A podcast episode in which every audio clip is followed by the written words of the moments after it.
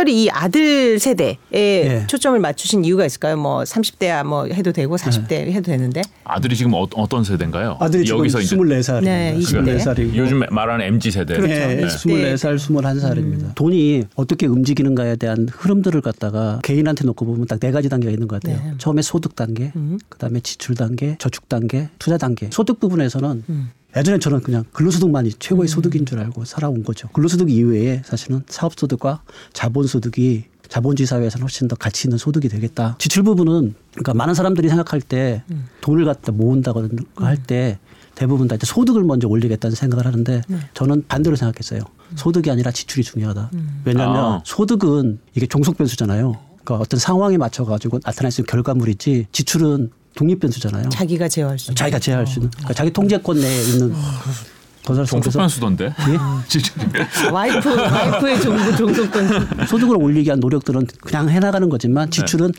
평상시에 자기 스스로가 만들어갈 수 있는 그런 지출 통제를 해야 되는 거고요. 투자 쪽보다는 저축 쪽에 저축의 개념들을 갖다 정확하게 수립하는 게 좋다는 생각을 가졌어요. 흔히 다른 사람들 생각할 때는 금리가 얻어지는 그런 소득이라고 생각하잖아요. 금리를 얻어가면서 그걸 쌓아가는 소득이라고 생각하는데 저는 그게 아니라 적립하는 거라고 생각했어요. 가장 먼저 해야 될 거는 종잣돈을 모으는 거. 음.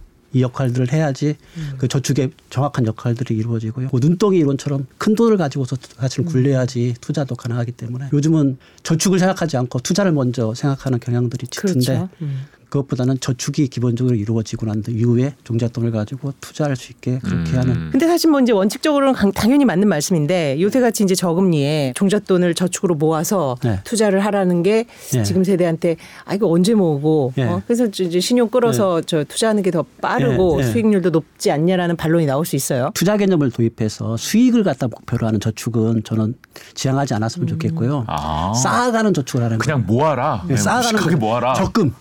한마디로 금리가 얼마든 네, 모아라. 네, 적금. 어. 그게 쌓아가는 게 기본적인 고정소득을 가지고 있는 사람들은 쌓아가는 돈이 훨씬 클 수밖에 없잖아요. 네, 네. 그래서 그 쌓아가는 돈들을 만들기 위해서 그 이전 단계인 지출을 갖다가 통제해서 쌓아가는 것들을 넓혀가는 게 종잣돈을 마련하는 데 가는데 훨씬 더 빠르다는 얘기인 거죠. 대부분의 경우는 이 투자와 저축을 갖다 결합해서 네. 하려고 하죠. 거기에는 늘 문제가 있잖아요. 가장 문제가 되는 게 원금 손실이에요. 원금 손실이 발생하는 순간에 다시 또 처음부터 쌓아가야 되잖아요. 맞아요. 작년부터 이제 주식 투자 인구가 워낙 늘면서 이제 주식 투자에 대해서 장벽이 굉장히 낮아졌잖아요. 네. 근데 사실 주식 투자가 굉장히 위험 상품이거든요. 원금 네. 손실이 1년 동안 잘 배웠어요. 네. 네.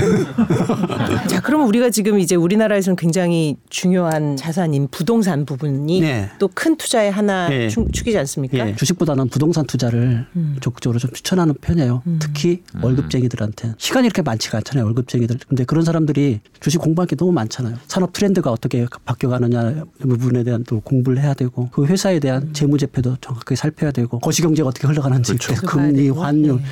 이걸 갖다가 직장인이 월급쟁이 생활을 하면서 음. 네. 그 공부를 할 수 있다는 거는 불가능할 것 같아요. 그래서 월스트리트를 통해서 됩니다. 그렇죠.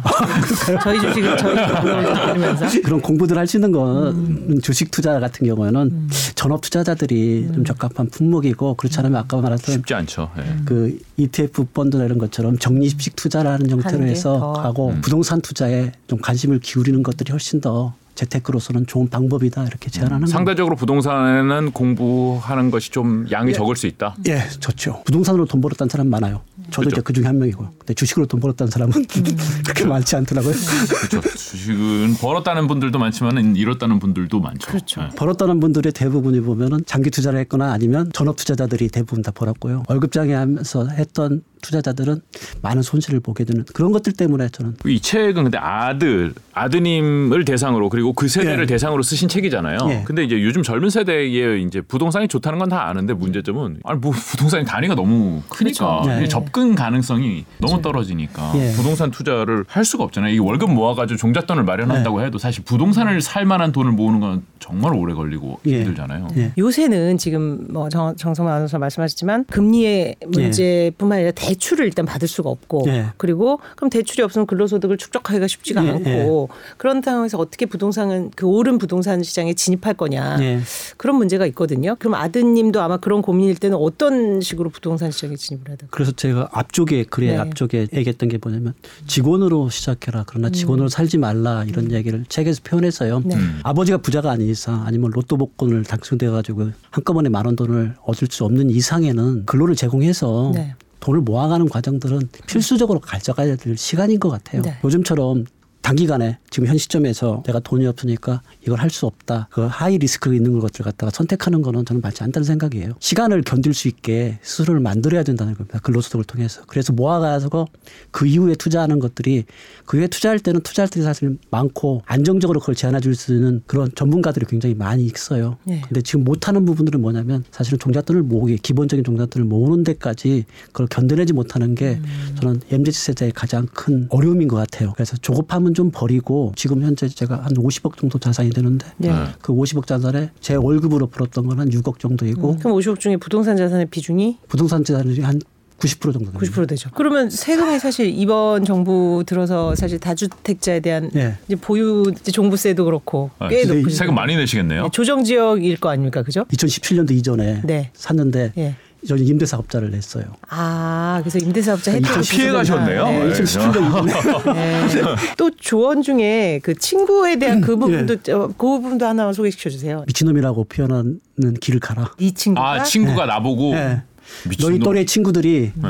야 너 미친놈이야. 이런 표현하는 길을 선택하라고. 또래들이 가고자 하는 길들은 다 또래들이 좋아하는 길이잖아요. 음. 그러면 그 길에는 경쟁자가 많이 생길 수밖에 음. 없잖아요. 그런 길을 가는 것보다는 또래들이 선택하지 않는 길을 혹시 선택하고 싶은 마음이 있으면 그 길을 선택해라. 우리나라에서 양궁 국가대표가 되는 것이 쉽겠니? 점프스키 국가대표가 되는 것이 편하겠니? 이렇게 물어보니까 점프스키 국가대표 되는 게 편할 것 같다. 음. 왜 그러냐? 경쟁력이 적기 때문에 그렇잖아요. 레드오션 시장에 뛰어들지 말고 블루오션 시장에 뛰어들려고 하라. 둘째 같은 경우에는 굉장히 현실적이라 그걸 바로 받아들여서 간호학과를 갔어요. 네. 아들이 아들이 예, 아들이 아, 아들이 간호학과를 블루오션이네. 아, 예. 이런 부분도 사실 젊은이들이 돈 공부 못지않게 또 네. 인생에서 네. 선택할 때 좀 하나의 기준이 될 수 있을 것 같습니다. 오늘 시간 내주셔서 감사합니다. 뭐 저도 한번 이 책을 읽어보면서 저희 아들한테도 조, 조언이 될 수 있을까 그런 부분을 찾아보도록 하겠습니다. 나와주셔서 고맙습니다. 네, 고맙습니다.